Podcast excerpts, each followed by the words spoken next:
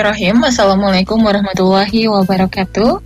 Disiarkan langsung dari Jalan Geger Kalengkirang Baru nomor 11 Bandung, 102,7 MKFM Bandung, 104,5 MKFM Dago Singkat, dan juga 104,9 MKFM Subang Inspirasi Keluarga Indonesia. Sahabat MK, akhir pekan ini biasanya mm, menjadi waktu di mana kita memiliki waktu yang lebih panjang untuk beristirahat ya sahabat MK untuk santai-santai, kemudian untuk mencari inspirasi baru, untuk kembali dijadikan bekal pekerjaan hari-hari setelahnya. Banyak sekali hal favorit yang dilakukan oleh masing-masing orang di setiap akhir pekan, sahabat MK. Salah satunya adalah mencari hiburan, dan hiburan ini banyak sekali bentuknya, bisa visual, bisa audio, dan ada juga yang memang hiburannya ini dilakukan oleh sebagian orang dengan cara berjalan-jalan. Termasuk membaca buku juga adalah sebuah hiburan ya sahabat MK. Bukan buku-buku kuliah tapi nya. Atau mungkin jika Anda memang menyukai hal yang seperti itu juga uh, sangat baik untuk untuk menambah wawasan. Dan biasanya memang untuk bersantai-santai kita lebih menyukai buku yang ringan ya sahabat MK atau juga yang menghibur seperti film mungkin. Dan salah satu yang menjadi opsi di mana kita bisa merasa terhibur adalah membaca buku-buku novel fantasi karena novel novel-novel fantasi adalah novel yang ringan dan kalaupun kita membacanya ceritanya itu cukup berat tapi uh, fantasi adalah sebuah imajinasi yang luar biasa ya sahabat Anki. Jadi ketika kita berpikir uh, ketika membaca novel tersebut pun kita senantiasa diberikan hiburan-hiburan ketika membaca novel fantasi ini. Dan Alhamdulillah sahabat MG, sahabat siar Anda Rashida Isma dapat kembali menemani Anda dalam literasi edisi 16 Agustus 2020. Hamin satu kemerdekaan ya sahabat MG. Dan kali ini saya ditemani oleh Teh Elsa Nurfriatnika, seorang penulis novel fantasi dan juga um, beliau juga bergerak di sebuah komunitas yang memang sama-sama uh, fokus di bidang fantasi ini. Beliau juga pernah menulis antologi cerpen dan uniknya adalah beliau memiliki teman yang selalu dibawa ke mana-mana sahabat MK. Teman yang selalu menemaninya nanti kita akan sapa. Kita akan sapa Teh Elsa terlebih dahulu. Assalamualaikum warahmatullahi wabarakatuh. Waalaikumsalam warahmatullahi wabarakatuh. Kabar baik Teteh? Alhamdulillah baik. Alhamdulillah, masya Allah. Lagi sibuk apa nih teh akhir-akhir ini? Kira-kira ini sibuk ya sibuk bekerja, mengajar, hmm. ikut hmm. diklat, hmm, apa ya ikut ini ngadain acara kegiatan di forum gitu sih. Oh ngajar ngajar ya teh ya? Ini ngajar apa ya. nih? Saya guru di SMK, SMK M1 Lewiliang, jurusan agribisnis pengolahan hasil pertanian. Ngajarnya ya pelajaran produktif. Uh, kalau saya ngajarnya ini mapel hewani yang ngolah-ngolah es krim, bakso, gitu-gitulah. Oh, mengubah bahan makanan jadi makanannya ya? Iya, kayak gitu. Oke. Okay. ini unik ya ketika orang lain tuh biasanya kalau ngajar di SMA reguler biasa, matematika, biologi, fisika. Kalau ini karena SMK, jadi terkhusus seperti ini ya teh. Tapi yeah. kalau misalkan ngajar pelajaran-pelajaran seperti itu, uh, ada keunikan tersendiri nggak teh? Karena kayaknya kayak seperti masak di dapur gitu teh. oh, kalau ini kebetulan beda masaknya sama tata mm -hmm ini masaknya uh, menggunakan ilmiah lah cara-cara ilmiah gitu.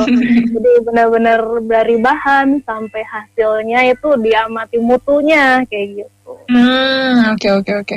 Ya juga persentase bahannya harus sesuai karena kita uh, apa fokusnya membayangkan ini produk apa bakal diproduksi skala industri gitu. Karena agribisnis tadi ya teh? Iya betul. Hmm. Tapi ngomong-ngomong nih teh kita uh, kenapa jadi ngomongin pertanian ya teh? balik lagi, balik lagi ke novel teteh mungkin. Nah, uh, mungkin oh, ada iya. sahabat MK yang belum tahu teteh ini pernah menulis novel serial berjudul Anak-anak Terakhir di Moon. Ini novelnya ini bukan hanya satu novel tapi serial ya teh. Nah, udah serial. ada berapa serial teh? Untuk saat ini baru ada dua. Uh -huh.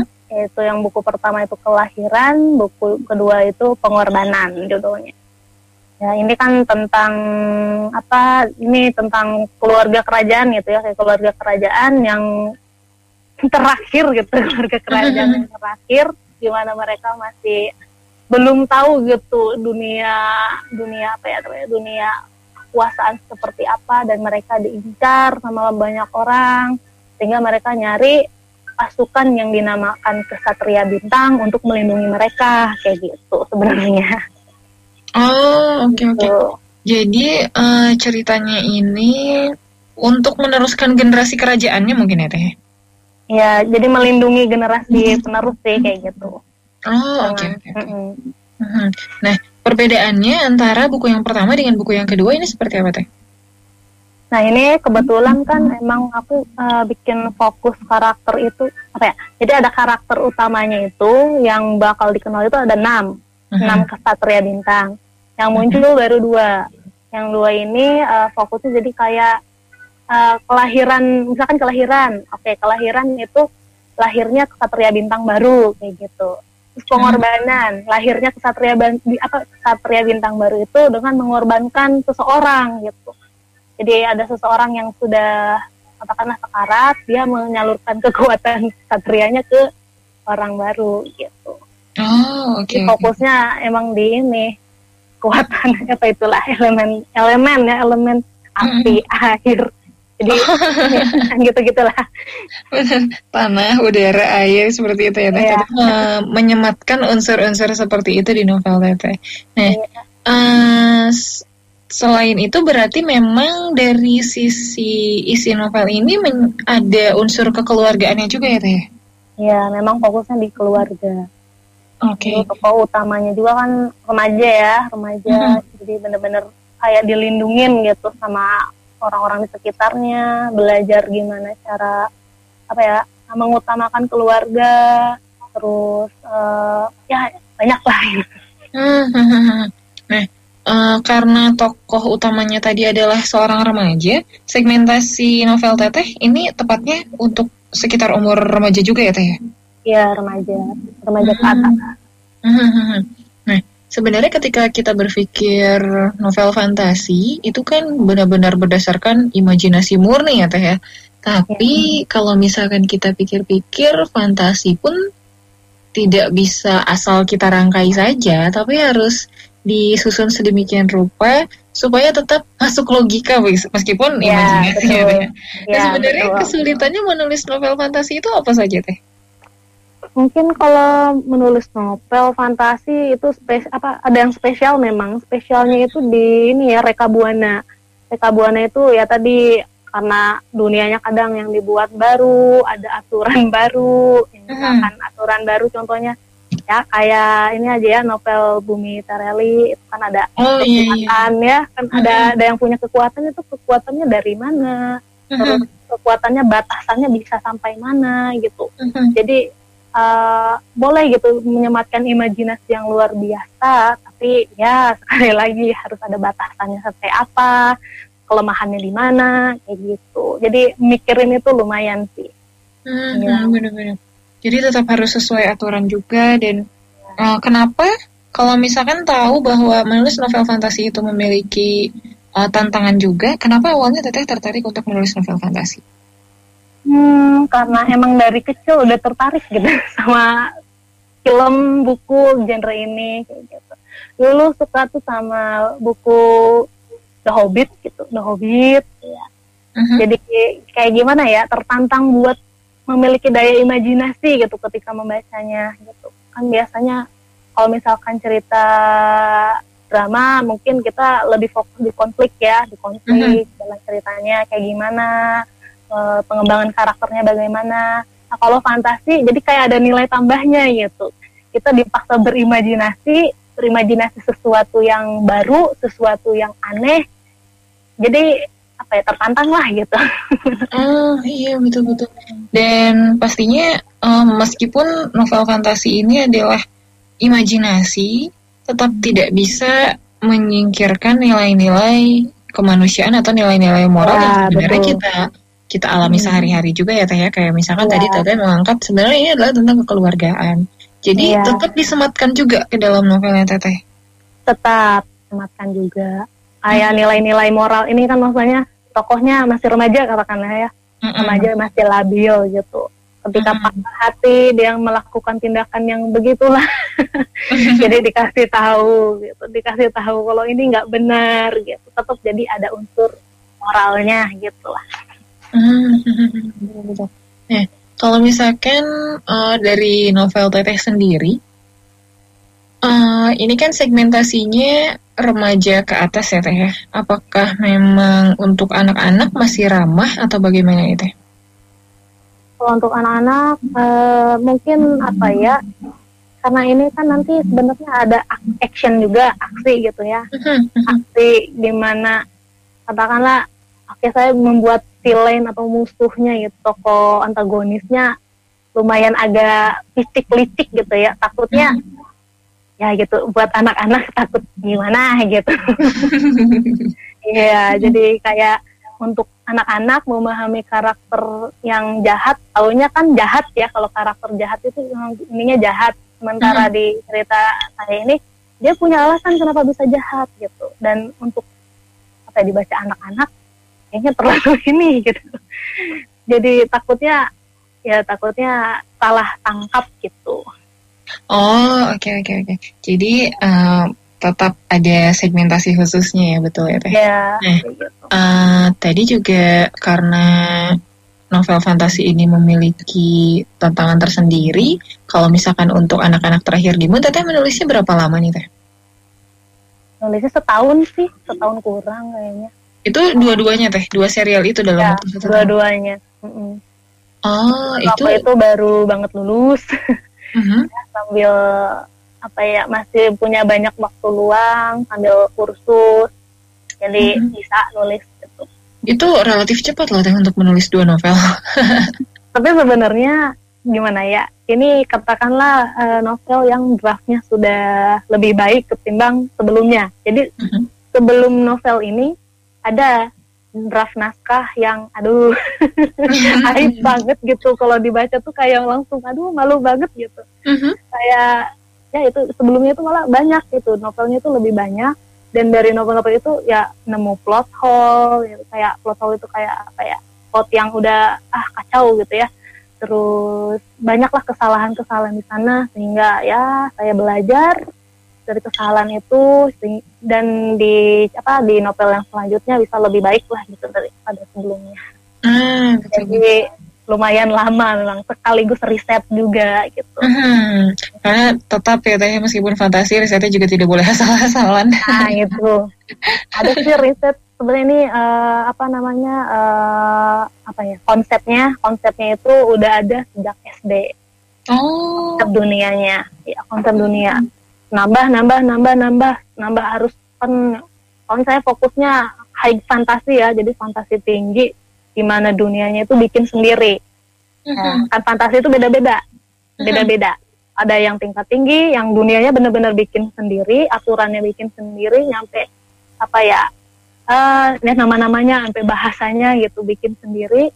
Ada lagi yang uh, dia kayak campuran gitu kayak contohnya apa ya cerita Harry Potter gitu masih ada kota London yang asli, oh, mobil-mobil iya. yang asli gitu. Nah kalau -hmm. saya uh, bikin dulu, bikin dulu nih uh, suatu tempat yang benar-benar murni gitu.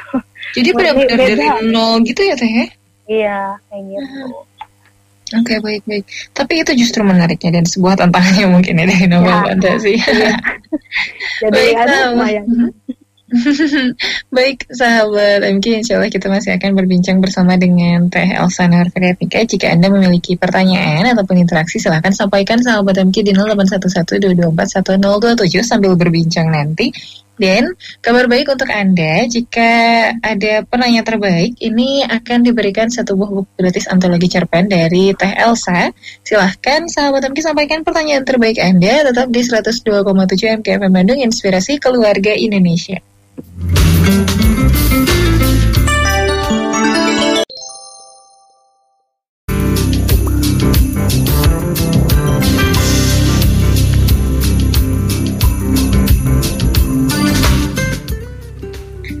sahabat MK memasuki menit ke 38 Lepas dari jam 10 pagi. Terima kasih Anda masih bersama kami Dan Alhamdulillah masih bersama dengan Teh Elsa. Teteh tadi uh, kan kita sudah sedikit banyak ngobrol sama Teteh nih ya Nah sekarang saya ingin nyapa temannya Teteh nih Assalamualaikum Beru Waalaikumsalam Halo Masya Allah Beru oh, apa gitu. kabar? Alhamdulillah sehat Ini udah berapa lama nih jadi temennya sama Teh Elsa? Um, oh, karena percaya nggak kalau aku di atas 20? Hmm? Masa sih? Aku, iya. Jadi okay, jadi okay, si Beru, Beru ini apa ya udah sama aku dari usia 2 tahun. Uh mhm. -huh. Yuk dari dua tahun sampai sekarang. Ah, Masya Allah. Dua puluh ah nggak mau sebut usia. Yang penting di atas 20 ya Beru ya. Iya. baik baik. Jadi sahabat nanti Beru Beru ini sebenarnya baik Teh Elsa saja yang ceritakan. Beru ini sebenarnya apa Teh? apa ya dia? Uh, mau dijelasin gimana ya dulu kepribadian Beru atau asal muasalnya? Asal mulanya teh. Oh asal mulanya. Uh -huh. Sebenarnya kalau Beru kan ini boneka beruang ya buat teman-teman yang belum tahu. Uh -huh. Dia ini boneka beruang sudah buluk hitam warna putih dibajuin. Uh -huh. ya Beru itu uh, waktu kecil sama mama tuh suka diajak nih ya jalan-jalan beli boneka tiba-tiba aku meluk dia aja gitu tuh kecil oh. udah dua tahun tiba-tiba aku meluk dia aja sampai sekarang nggak mau misah oh jadi awalnya iya. tiba-tiba klop gitu ya teh jadi wajar klop, kalau iya. sekarang uh, wujudnya sudah seperti apa karena umurnya juga sudah lama ya teh sudah tua banget terus suaranya okay, okay. suaranya tuh uh, saya penyuka kucing suka ngeong-ngeong kayak kucing ngeong ngeong ngeong uh-huh. gitu ya uh-huh. ya suara kucing ini dipakai buat ngobrol ngomong ya gitu jadilah suara Beru nah, oh. Beru ini ya uh-huh. karena dulu suka nonton Ria Enes kan main boneka ya main boneka gitu buat hiburan uh-huh. jadi ya gitu jadi kayak ngobrol aja gitu sama Beru oh, okay. sama, orang tua juga ke mami papi mami oh. aneh gitu jadi gimana ya karena kebiasaan uh, di dibalas gitu dibalas terus menerus jadi kayak Beru ini benar-benar ada, ya. Kayak benar-benar ada. Dan bahkan karakternya juga dibuat ya, teh. Karakternya Beru ya. ini seperti apa? Dia ceria, mana senyum cerianya? Gak kelihatan. dia ceria, bawel, uh, ngadu, tukang ngadu. uh. tukang tukang ngadu terus gitu deh karena keseringan di, diajak ngobrol jadi kayak aku sama Beru tuh kalau ngomong udah saling berbalas tuh cepet oh, seperti benar-benar dua manusia yang ya. berbeda ya teh Yap.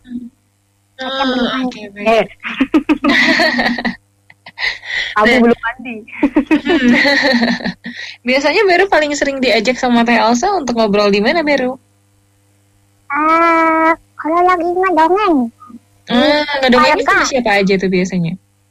Ngedongeng kalau ada kasih keluarga suka ada sepupu-sepupu kemas jadi aku hmm. ngedong hmm. jadi aku ya bercandaan karena hmm. aku kan paling bawel soalnya nggak ada aku itu rumah sepi pede iya lebih bawel dari Telsanya ya bawel ya jujur memang lebih bawel oke okay. jadi memang baru ini lebih uh, sering digunakan untuk bermain-main tapi secara tidak langsung mungkin menurut saya mungkin ya teh jadi yeah. Iya. uh, imajinasi dan fantasi itu dibangun mungkin dari kebiasaan teteh yang ini ya sepertinya.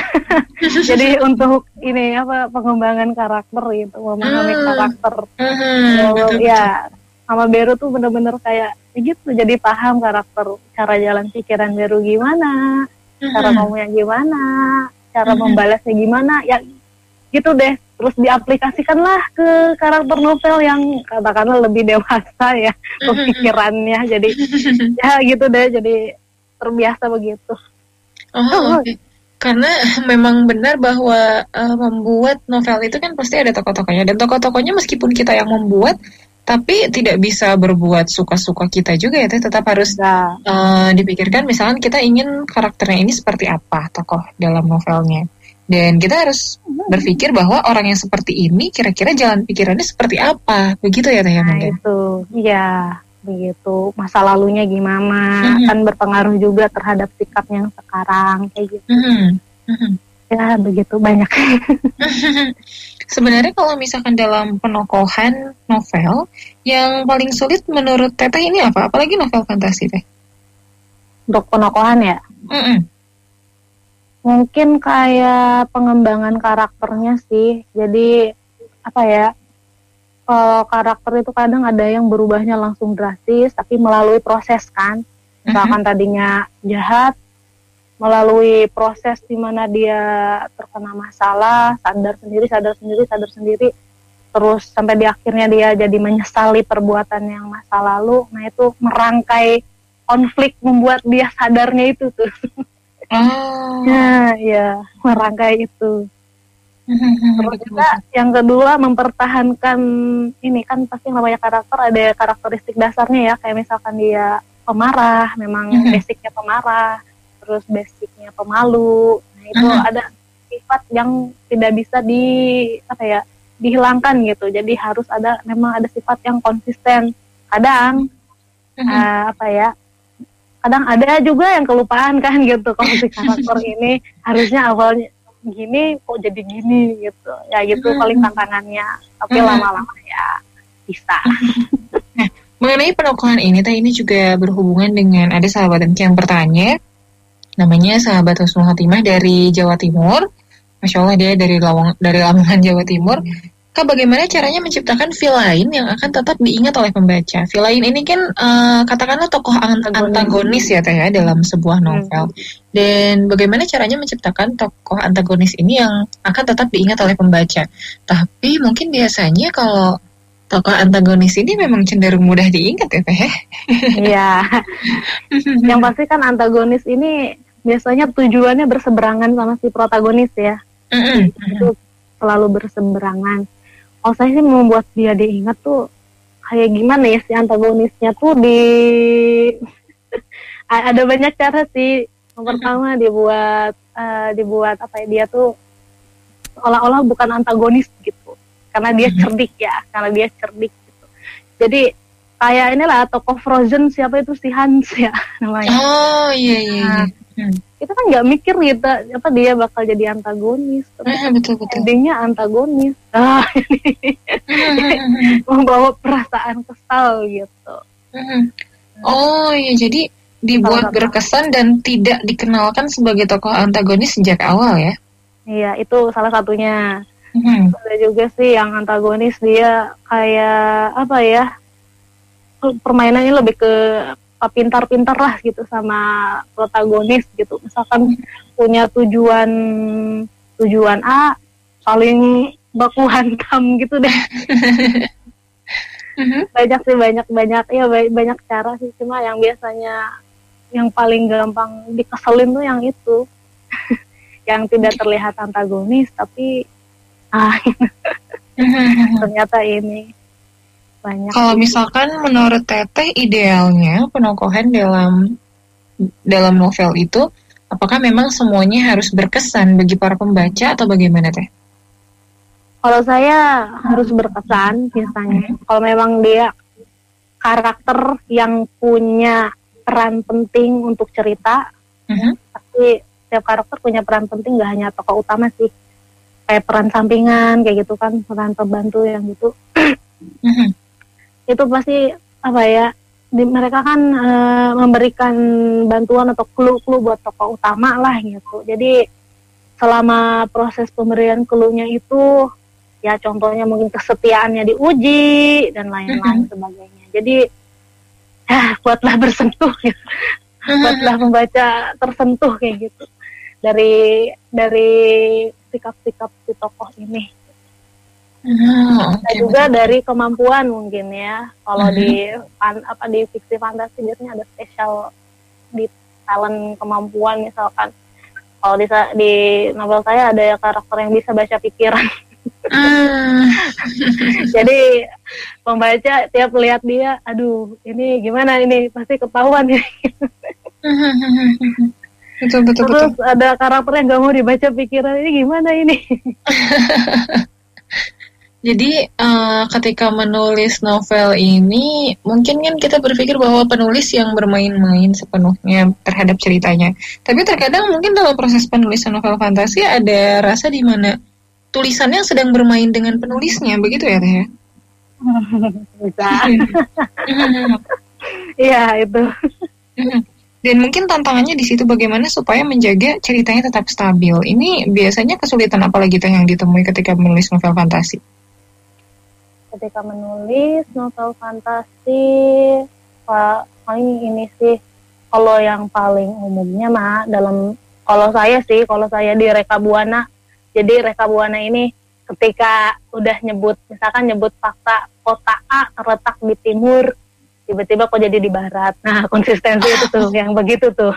Karena kan Oke. kotanya buatan sendiri ya, kotanya Mhm. buatan sendiri. Dan kadang ya saya orangnya agak pelupa, makanya dibuat buku babon gitu kayak ensiklopedia. Itu bener-bener namanya suatu kota tuh luasnya segimana, jumlah penduduknya segimana, kayak geografi aja gitu. Oh, oke. Iya. oke.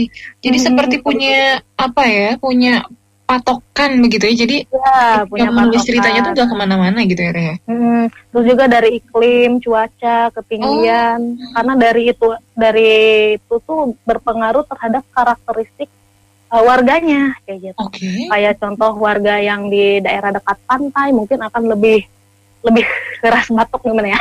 Oke. Ya, gitu deh. Karena mereka Iya, betul, betul. ngomongnya kan pantai ribut ya, jadi teriak-teriak gitu. Wah, gitu. Beda sama yang di pegunungan, pagi-pagi adem gitu. Pagi-pagi adem pengennya ngopi tidur lagi gitu. jadi mereka lebih lembut gitu karakteristik. Hmm, jadi Gitu menulis novel fantasi ini bukan hanya menulis jalan cerita, tapi seperti menciptakan dunia baru juga ya, Teh ya? Ya, tapi ya tergantung ini lagi sih, tergantung seberapa jauh dunia yang mau dibuatnya, yang apa detail dunianya yang mau dibuat gitu. Oh, Kadang iya, banyak juga penulis yang eh, pakai dunia yang ada aja lah gitu, misalkan Hmm. Indonesia gitu. Tapi Jadi tokohnya mungkin hanya kehidupan sehari-hari seperti biasa ya, begitu ya, kehidupan sehari-hari. Mungkin bisa juga sih eh, dari sistem-sistemnya kayak contohnya apa ya eh, Hunger Games itu tuh Hunger Games. Kan teknologi apa yang hologram begitu-begitu ya. Teknologi hologram itu kan itu sebenarnya bisa disebut fantasi juga karena teknologi itu belum ada. Oke. sesuatu yang nggak ada kan itu teknologi teknologi kayak gitu belum ada.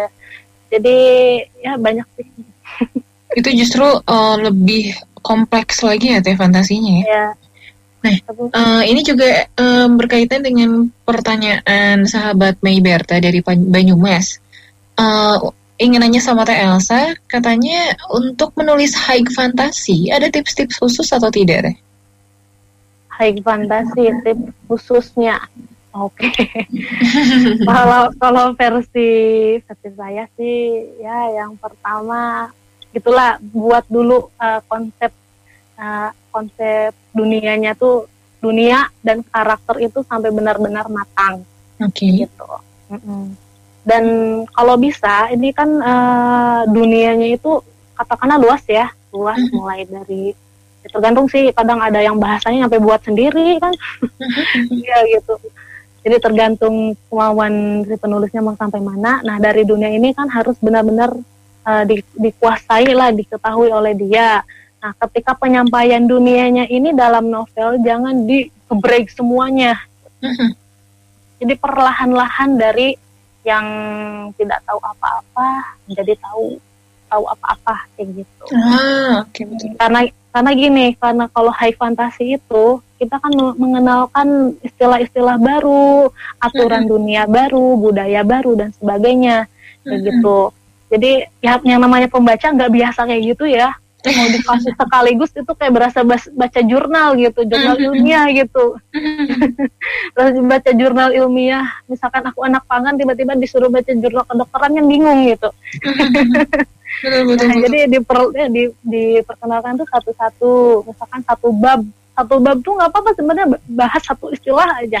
Kayak contohnya ya kalau di novel aku satu bab bahas tentang apa keluarga kerajaan punya kekuatan oke okay. dah itu aja uh-huh. nanti baru baru dari situ di breakdown ya teh ya hmm, ke mana baru bisa dari keluarga kerajaan tuh apa sih emang kekuatannya apa sih di bab berikutnya berikutnya jadi uh-huh. pengenalannya slow gitu pelan-pelan jadi Harry tetap Potter, ada green idea-nya ya teh ya? Ya kayak gitu.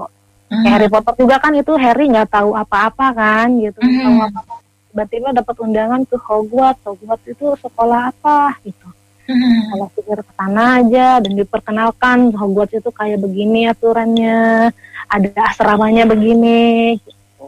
Jadi hmm. langsung break langsung tiba-tiba ada musuhnya musuhnya ya si apa itu Voldemort, Voldemort. ya ya jadi slow gitu perlahan-lahan bahkan uh, setelah ditarik pun Voldemort memiliki sejarah ketika Harry masih bayi hmm. begitu ya jadi benar-benar ya. uh, kom kompleks itu bisa kita ciptakan asalkan kita tetap berpegangan sama tadi intinya yang kita buat ya, ya dan tetap jangan ke mana-mana begitu. Nah, jangan tiba-tiba kota A di timur tiba-tiba di barat. Gitu. karakter juga nih untuk pengembangan karakter yang mm-hmm. ya, berubahnya jangan beru jangan sifat dasar yang berubah gitu. Kalau hmm. mau berubah benar-benar harus logis mengalami peristiwa-peristiwa benar-benar yang mendukung gitu, mendukung dia untuk berubah kayak hmm. gitu. Oke, okay, baik-baik, Masya Allah. Nah, ini sudah dua pertanyaan kira-kira yang terjawab dan masih ada beberapa pertanyaan lagi, Teh. Dan insya Allah kita juga masih membuka segmen pertanyaan untuk Anda, sahabat Abi. Silahkan jika Anda yang memiliki pertanyaan ataupun ingin menyampaikan interaksi, sampaikan di WhatsApp ataupun SMS MKFM 081122411027 dan masih jadi kabar baik untuk Anda sahabat MK untuk penanya terbaik Anda akan mendapatkan buku antologi cerpen dari Teh Elsa bersama dengan kawan-kawannya maka silahkan sampaikan pertanyaan terbaik Anda tetap di 102,7 MKFM Inspirasi Keluarga Indonesia. Yeay!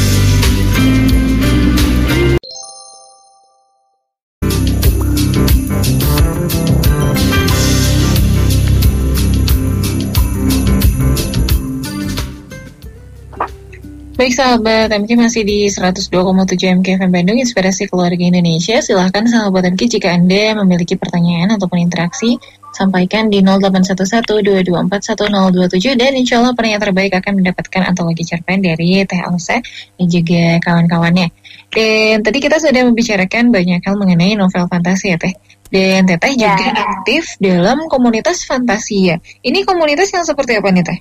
Dari namanya saja sudah fantasi ya ini. Iya, Fantasia ya kayak komunitas kepenulisan umumnya dia menghimpun para penggemar penggemar penulis kreator ya uh-huh. kreator penggemar juga nggak apa-apa uh-huh. kreator yang ini menyukai fiksi fantasi dan mau belajar untuk ya, mengembangkan fiksi fantasi kayak gitu oh oke okay. jadi uh, hanya menyukai saja atau memang eh, sama-sama membuat karya fantasi teh? Sama-sama membuat karya karena mayoritas penulis fiksi fantasi yang ada di ah. Ini awalnya apakah memang Teteh yang mendirikan atau Teteh bergabung dan aktif di sana atau bagaimana? Ini kebetulan saya yang mendirikan. Dulu hmm. dulu kan nulis pernah nulis ya pernah nulis eh, saya nulis waktu nulis aktif nulis itu kayak ikut forum kepenulisan lain juga mm-hmm. tapi ya karena memang spesialis saya di fantasi ya gitu jadi mm-hmm. pengen nanya tentang reka buana cara membuat bahasa dan lain-lain itu gak nyambung gitu ke penulis lain tuh oke okay, oke okay. mm-hmm. gitu terus nanya tentang misalkan inspirasi-inspirasi fiksi fantasi seperti The Lord of the Ring yang paling ini kan yang paling banyak dibahas mm-hmm. itu mm-hmm. dari yang mau bahas bareng juga uh, kalau di forum umum bingung juga gitu. Jadi uh, ya udahlah uh, uh, apa sih dulu saya tanya ke Kang Agi ya salah satu pegiat literasi nanya ada nggak sih forum tentang kepenulisan fantasi? Kata Kang Agi belum ada kenapa nggak buat aja? Katanya. Oh, iya, ya udah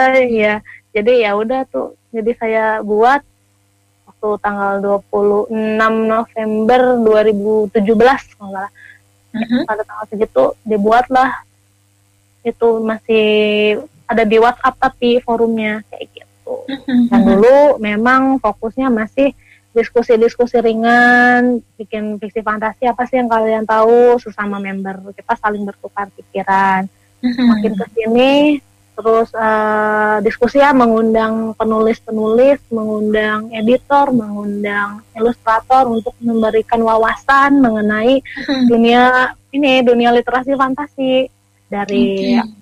dari edi editingnya, dari sampai brandingnya itu semua dibahas gitu.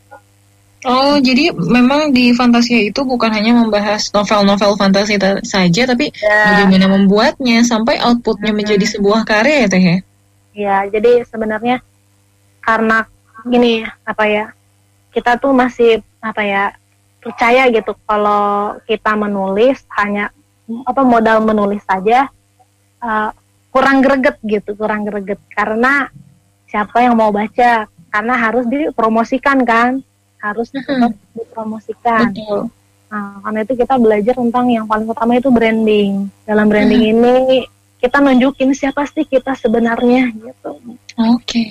Hmm. Jadi ya banyak belajar hal tentang itu. Hmm, hmm, betul betul betul. Nah, ini mengenai fantasi teh ini ada pertanyaan dari sahabat Raga saya Saika. Teteh masih ingat atau tidak kira-kira novel Indonesia pertama yang Teteh suka itu apa nih Teh? Novel Indonesia pertama. Oh, novel Indonesia pertama dulu bacanya malah karya Mirawe. Baca huh? ya, yang dibaca ya. Uh-huh. Itu bukan fantasi tapi uh-huh. karya novel yang dibaca malah karya Mirawe dulu. oh. Karena iya, iya. Uh-huh. Karena dulu emang uh, saya jarang baca novel-novel fantasi Indonesia kan belum ada ya jadi mm-hmm. kayak novel Indonesia banyaknya karya-karya romansa yang kayak gitu mm-hmm. Mm-hmm, betul, betul. saya kenal fiksi fantasi itu ketika SMP ketika SMP kan lagi musim Harry Potter tuh kan bener-bener rebutan. Rebutan sama temen buat baca doang gitu. Habis ini aku habis ini aku gitu. Jadi jadi di situ mengalami oh asik ternyata baca ini fantasi. Emang banyak pada pada masa itu banyak yang berkiblat pada Harry Potter ya teh? Banyak ya, yang menggunakan novel ya. Harry Potter pada masa itu.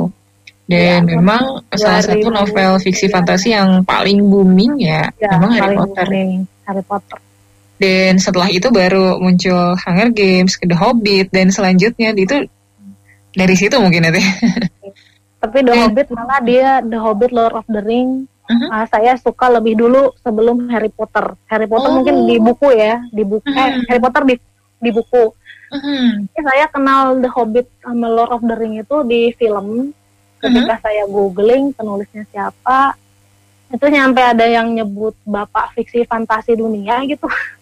ya penulisnya J.R.R. Tolkien pas saya mm-hmm. cari tahu biografinya ternyata wow gitu luar biasa nah apa beliau ini Tolkien ini apa ya kayak jadi panutan gitu waktu mm-hmm. itu karena memang imajinasinya itu luar biasa iya betul betul dia membuat bahasa sendiri dia membuat kaumnya sendiri hobbit kan gitu mm-hmm. hobbit di kaumnya sendiri terus dunianya jadi tokohnya bukan manusia saja ya teh ya bukan manusia saja gitu. betul betul dan aku yang suka dari The Hobbit sama Lord of the Ring ini kita nggak butuh kekuatan atau apa sihir yang besar buat mengalahkan kejahatan Oh. Tokonya tokoh utamanya Hobbit kan cuma bawa iya, kita di Hobbit ini bawa cincin gitu. Iya betul betul betul. Kayak kelihatannya nggak apa ya kayak kelihatan rapuh banget gitu mm-hmm. dan gampang diserang tapi ya berkat hal sekecil itulah gitu hal sekecil Mhm. itu bisa mm, apa melenyapkan kejahatan gitu Mhm, betul betul. Jadi aku suka- eh, bukan bermain mantra seperti Harry Potter ya. ya, ya aku suka dari karya Tolkien tuh begitu di The Hobbit juga kayak gitu nyampe ada quote apa Gandalf itu salah satu tokoh bilang dia dia percaya bukan hal besar yang bisa mengalahkan kejahatan yang besar tapi hal kecil seperti rasa kasih sayang kepedulian yang begitu-begitu gitu dan itu nyentuh sekali sih buat Ah iya betul, masya Allah. jadi Dan ini juga teh, ada pertanyaan selanjutnya dari sahabat Cahya yang mengaku bahwa sahabat kita ini adalah seorang ibu rumah tangga dan kesehariannya ya ibu rumah tangga pasti rutinitasnya di rumah ya teh ya. Tapi bagaimana caranya supaya tetap terus bisa berkarya dan juga berimajinasi menghasilkan karya-karya yang kreatif teh? Oke, kalau misalkan ditanya tetap berkarya, ya Mhm. saya juga sebenarnya sibuk ya sambil ngajar, sambil ah, banyak sekali pokoknya. Mhm. Tapi harus ada memang harus ada waktu meskipun kita capek karena kegiatan. Minimal meluangkan waktu sejam gitu atau punya target gitulah punya target sehari bikin berapa paragraf. Mhm. paragraf nulis atau misalkan kalau memang belum nulis konsepnya dimatangkan gitu. Konsep jalan ceritanya tokohnya gitu. Sehingga nanti ketika nulis tinggal apa ya merudulkan gitu. Ya, tinggal ditumpahkan semuanya gitu. Mhm. jadi setidaknya eh, per hari itu harus ada progres. Oke. Jadi semampunya aja jangan dipatok harus oh, apa ya harus banyak Kalau dipaksa malah terkesan Nah. oh, ceritanya nanti akan ke mana-mana begitu ya teh? Ya, saya juga mengalami waktu awal-awal ngajar kan ya SMK tuh sibuk. Mhm. Ya, SMK tuh sibuk sekali pokoknya. Jadi kayak mau nulis, aduh keburu capek. Dipaksain ketika dibaca lagi, hancur ya gitu. Kok banyak fotonya gitu. Jadi ceritanya nggak nggak apa ya nggak hidup gitu makanya sampai sekarang sebenarnya ini cerita juga saya novel belum dilanjut karena bentar ini konsepnya harus dimatangin dulu gitu Oke. ini Mhm. dulu ini Betul betul. konsep ditulis dulu terus nggak apa-apa nulis asal dulu juga nggak apa-apa yang penting ketika nanti kita baca lagi juga nanti kita bakal sadar gitu salahnya di mana diedit lagi Mhm. Kayak gitu Jadi yang penting eh, tidak usah memaksakan diri, tapi setiap ada ide ya tulis aja gitu. Ya, Jadi, yang penting tulis. tadi ya teh ya ada progres, bukan ditinggalkan begitu saja. ya Mhm. Dan ini juga ada pertanyaan dari tidak menyebutkan siapa di mana. Eh, ingin bertanya sama Kak Elsa, katanya bagaimana caranya agar pembaca nyaman dan mengerti imajinasi dari fantasi kita.